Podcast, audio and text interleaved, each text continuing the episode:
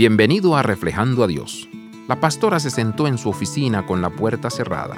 Cualquiera que pasara mirando por la ventana habría pensado que ella estaba orando profundamente, pero su cabeza inclinada no estaba en oración humilde, sino en absoluta derrota por la carga del ministerio que había estado llevando.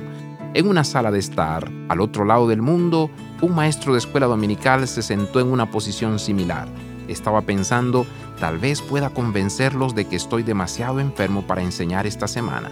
Se sentía completamente vacío y no sabía por dónde comenzar a prepararse para su clase.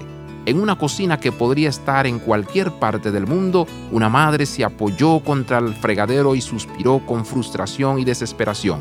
¿Cómo esperaba el Señor que ella criara a estos niños? Cada uno de estos ejemplos muestra que el ministerio es una carga pesada cuando tratamos de llevarlo con nuestras propias fuerzas. Es solo cuando estamos llenos del Espíritu Santo que tenemos el poder para cumplir el ministerio que Dios tenga para nosotros. No importa el tipo de ministerio, debemos estar llenos del Espíritu para hacer la obra de Dios.